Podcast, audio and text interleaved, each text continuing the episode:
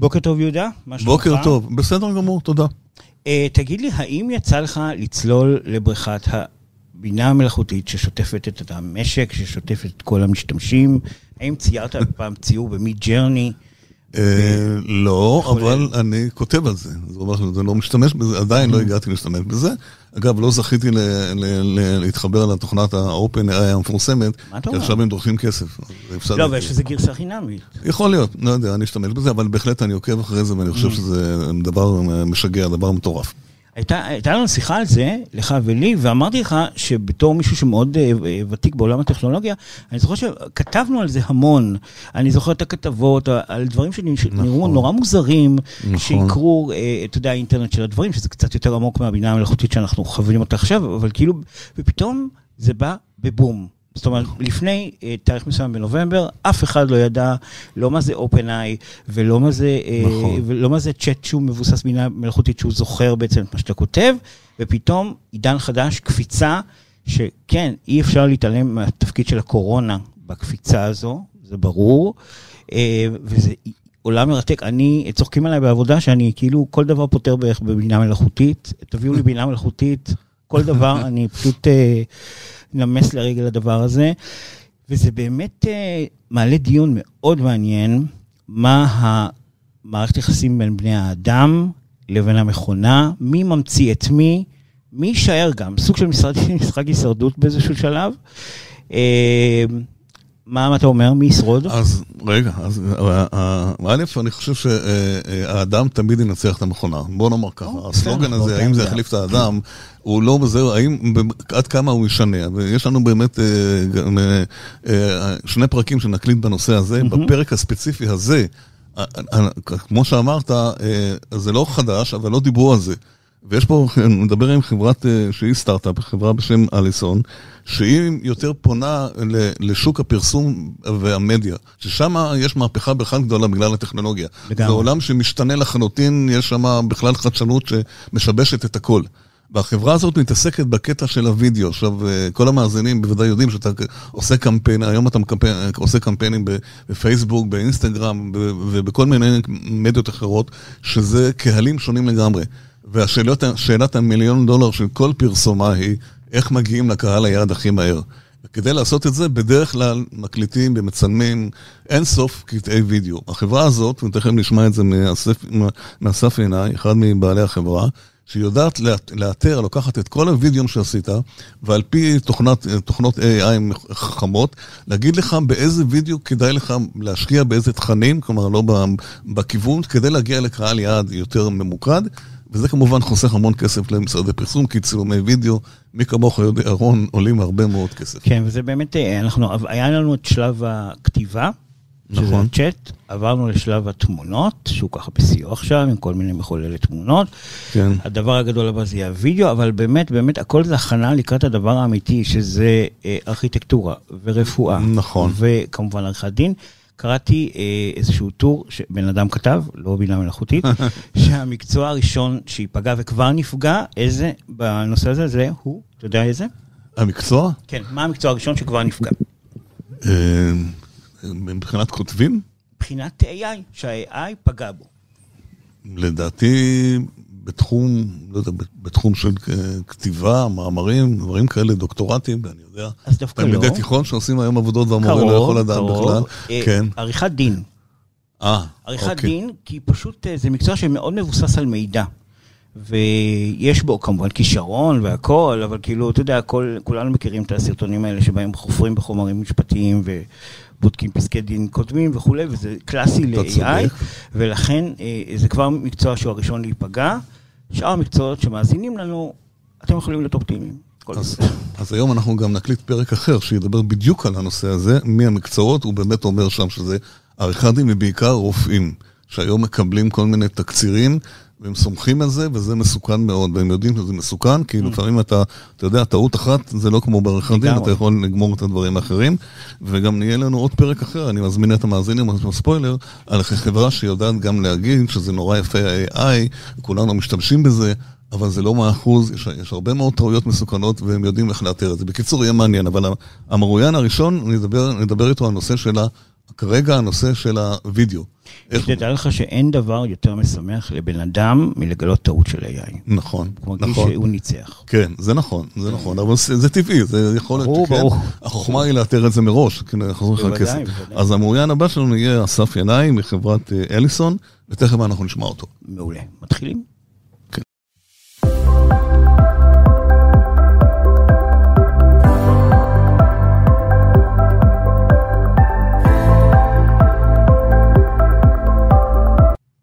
שלום לאסף ינאי, יזם משותף ומנכ"ל של חברת אה, אליסון, ואנחנו נדבר על, אה, על נוס, בגדול נדבר על נושא של בינה מלאכותית ו-AI, אבל נדבר דווקא בהיבט של ההשפעות שלה על, נוס, על שוק הפרסום והמדיה, שכידוע עובר טלטלה מאוד חזקה בשנים האחרונות ולא רק מה-BI.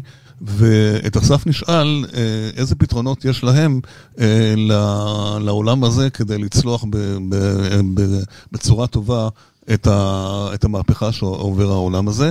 אז אה, שלום לאסף ינאי. אהלן, שלום, שלום. שלום רב, וכיף להיות פה, תודה שהזמנתם אותי. תודה. כהרגלנו ברעיונות כאלה, כמה מילים על עצמך. אז אני אסף, אני ה-co-founder ומנכ"ל של אליסון AI, כבר 15 שנה בעולמות ה online marketing, אה, אליסון היא החברה השלישית שלי, אה, אני נשוי עם אה, אבא, אבא ליונתן הקטן, בן 11 חודשים. כן. אה, אם תרצה בטופיק אחר אספר לך מה זה לנהל סטארט-אפ ותינוק בו זמנית, אוקיי. אה, אבל זה אה, קצת עליי. ללא כן. בינה מלאכותית. הוא כבר יש לו מחשב, הוא כבר יודע כבר להקליד הכל, הכל בסדר? אני, אני צוחק שאני תמיד אומר שהבינה המלאכותית וההתפתחות שלה היא הרבה הרבה הרבה יותר מהירה מההתפתחות של, ה, של האנושות או של תינוקות. הוא, הוא הבינה אבל- המלאכותית העתידית, הוא שהחליף אותנו. בעתיד. אוקיי, אוקיי. תמשיך. כן. ו? אז, אז, אז בעצם אליסון, ואמרת נכון, אה, אנחנו מפתחים אה, טכנולוגיה שמבוססת על AI ו-Deep Learning, אה, בעצם לניתוח ויצירת תובנות מווידאוים. כאשר היום 95% מה-ROI, או בעצם מה- מה-revenue של חברות שמפרסמות אונליין, מגיע בעצם מפרסומות שהן וידאו. עם זאת, אין למפרסמים היום, או בכלל לכל חברה, גם אם זה נטפליקס לצורך העניין, אין להם את הדרך לדעת מה היה בתוך אותם הסרטונים שגרמו אה, להם לעבוד טוב יותר או פחות טוב מבחינת הביצועים שלהם. אוקיי. כלומר, היום העולם, העולם הוא מאוד דיכוטומי, הוא יודע להגיד האם הקריאייטיב, כלומר האם הוידאו עבד טוב או לא טוב, או איזה וידאו עבד יותר טוב, אבל אנחנו לא יודעים למה. אליסון בעצם עונה על השאלה הזאת, יש לנו, כמו שציינתי, מנוע AI, שבעצם מפרק וידאוים לאלפי אלמנטים אה, קטנים, אלפי פיצ'רים קטנים. זה תהליך שנקרא feature extraction, רק כדי לסבר את האוזן, שתבינו עד כמה, אנחנו נדבר פה הרבה על AI, אבל עד כמה המכונה הזאת היא, היא מתוחכמת והיא עמוקה, בעצם מסרטון של 30 שניות אנחנו יודעים לייצ... לייצא בערך 25 אלף פיצ'רים. וואו. ובעצם את אותם הפיצ'רים אנחנו מריצים במנוע אה, למידה עמוקה, שעוזר לנו למצוא את ההשפעה או הקורלציה של כל אחד מהפיצ'רים על הביצועים של הסרטון.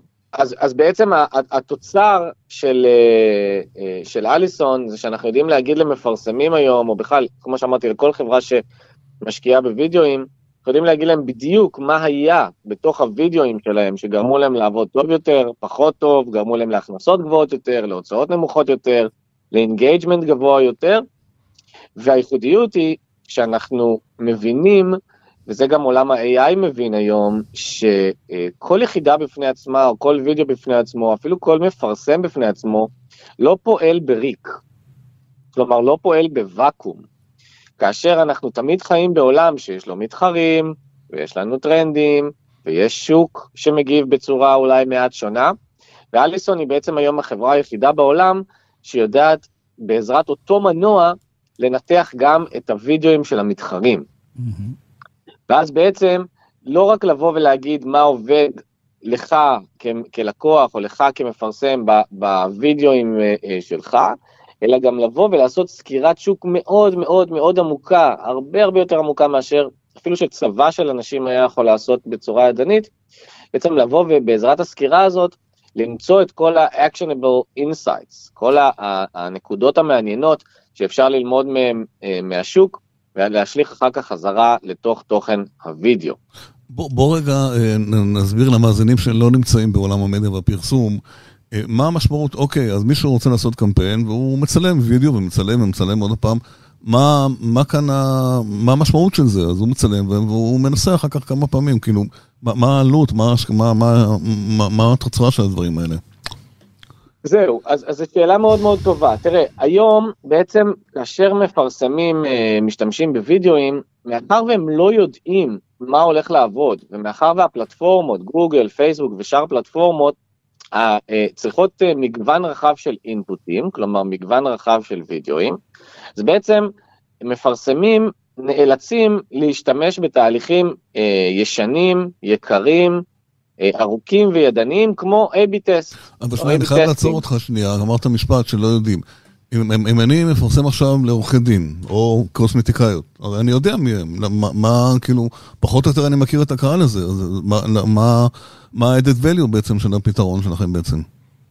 נכון, אז, אז, אז אני אסביר. זה, זה נכון שאתה מכיר את הקהל שלך, ועל כן, מה שנקרא, הקונספט הפרסומי, כן. שאתה, או הקונספט העיצובי שאיתו אתה תלך לשוק ותפגוש את קהל היעד שלך, זה אתה יודע. הוא באמת מה, מה שאתה מכיר. כן. אבל וידאו הוא הרבה יותר מאשר הקונספט הכללי. אישה שנמצאת אה, במדבר, מה כן. אורך הסרטון, אה, אה, באיזה רזולוציה, האם עם סאונד או בלי סאונד, האם צריכים לראות חיות או לא חיות, האם צריכים להשתמש בקריינים כאלה או אחרים, באיזה צבעים, ואנחנו היום רואים שהדיפרנציאציה בין הפלטפורמות, בין מערכות ההפעלה, בין מדינות, בין קהלים, היא זאת שבסוף תשפיע או תכריע על איך, איך הווידאו הזה יעבוד. אבל איך אפשר לבודד בעצם את, ה, את הרכיב המדויק, הקטן, שגרם את, את השכנוע? איך... אה, איך אתם עושים את זה? איך עושים את זה, בדיוק.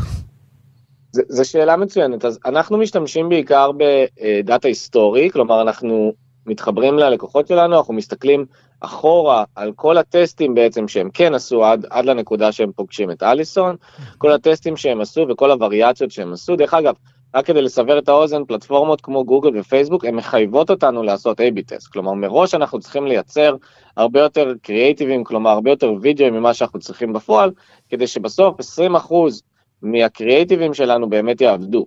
Mm-hmm. כלומר, התהליך שכל מפרסם עושה היום, הוא תהליך, כמו שאמרתי, לא רק בזבזני ולא יעיל, אלא גם תהליך שכשאליסון מתחברת אליו, יש, לו הרבה, יש לה הרבה מאוד דאטה לעבוד איתו.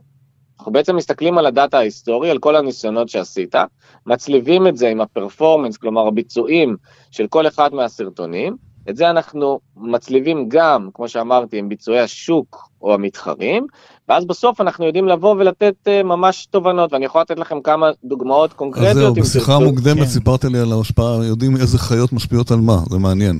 כן, ספר על זה. נכון, נכון, אז, אז בעצם אני יכול לתת לך כמה דוגמאות, אני דווקא, אני אשאיר את החיות לסוף ככה כאיזה אוקיי, קוריוז. Okay, כן.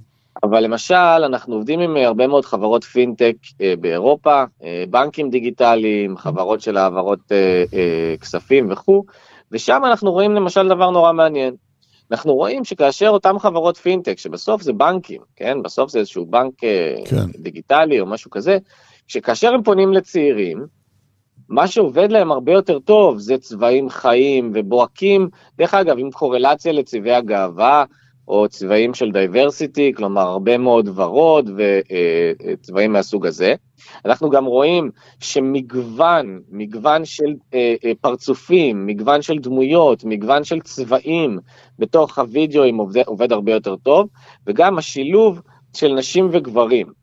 לעניין ה messaging למשל, המסרים, אז אנחנו רואים שהמסרים שעובדים טוב למשל בפינטק לקהילת, אה, לקהל צעיר, זה מסרים כמו אנחנו לא כמו הבנק הישן, או זה לא מה שאתה מכיר, או תיכנס לעולם החדש, אה, תתקדם לבנק אמיתי, ודברים כאלה, בעוד שאנחנו רואים שכאשר הם אה, פונים לקהל יעד מבוגר, זה בדיוק הפוך. הצבעים הם הרבה יותר סולידיים, אה, המסרים הם, הם לא משהו שאתה לא מכיר וחדש ובוא תנסה, אלא הפוך, אנחנו בדיוק כמו הבנק הישן שלך, רק כן, יותר טוב. אני, אני חייב רגע לאתגר אותך, ואני לא מזלזל חלילה במה שאתם עושים, קטונתי מלהבין בזה, אבל כשאתה אומר למשל, שאם אתה מדבר לקהילה להט"בים וצריך אה, צבעים ורודים, כל מפרסם שיעור ראשון בבית ספר פרסום ילמד את זה, כאילו, למה, מה, מה ה-added value של הדברים שלכם? אולי זה דברים יותר עמוקים, תחדד את זה. או שאתה מדבר עם, אה, לגבי נשים או דברים אחרים.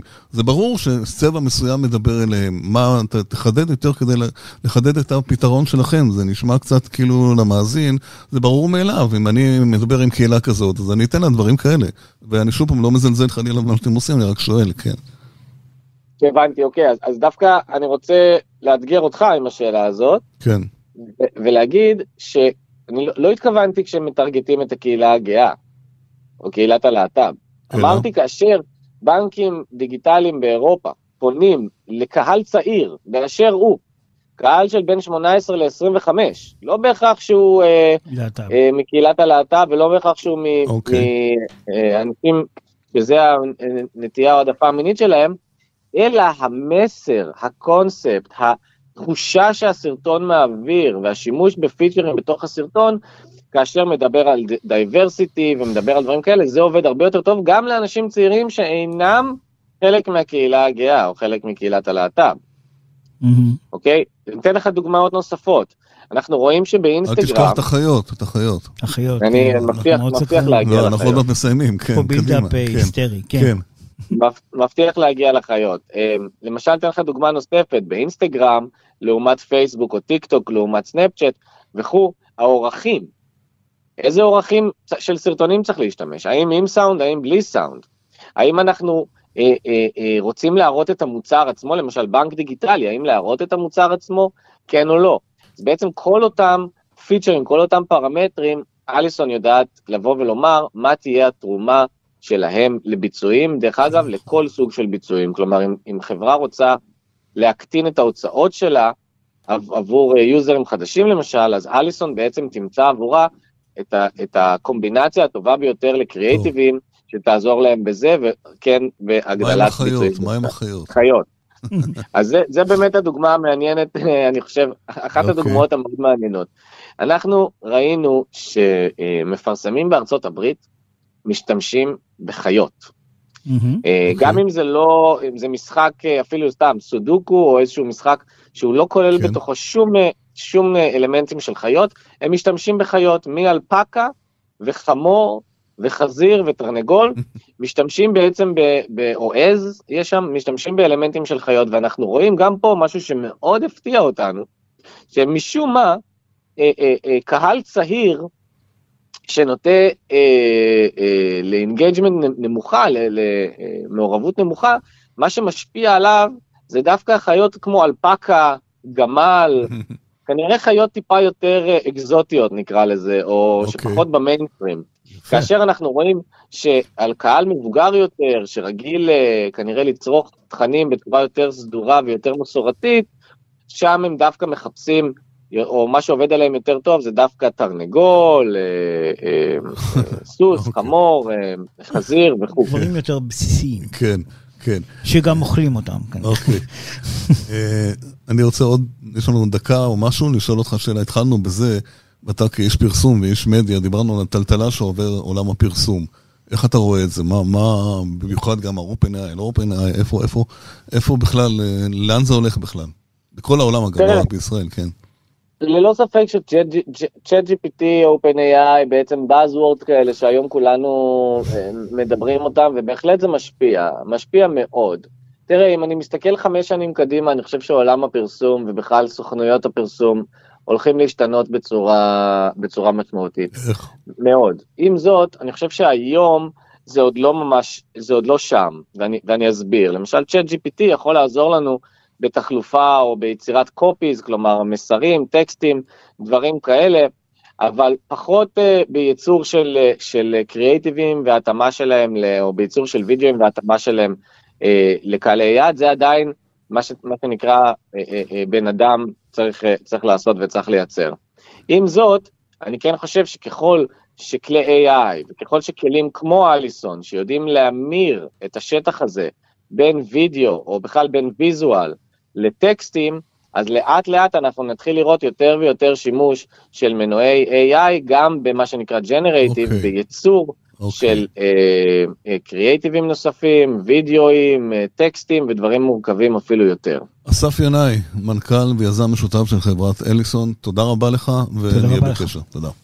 תודה רבה, תודה לכם, נהניתי, תודה. גם אנחנו, תודה. עד כאן הפרק הזה, אה, תודה שהאזנתם לנו, אנחנו זמינים גם באפליקציית אה, ספוטיפיי, בגוגל פודקאסט וכמובן באתר של אנשים ומחשבים, להתראות בפרקים הבאים.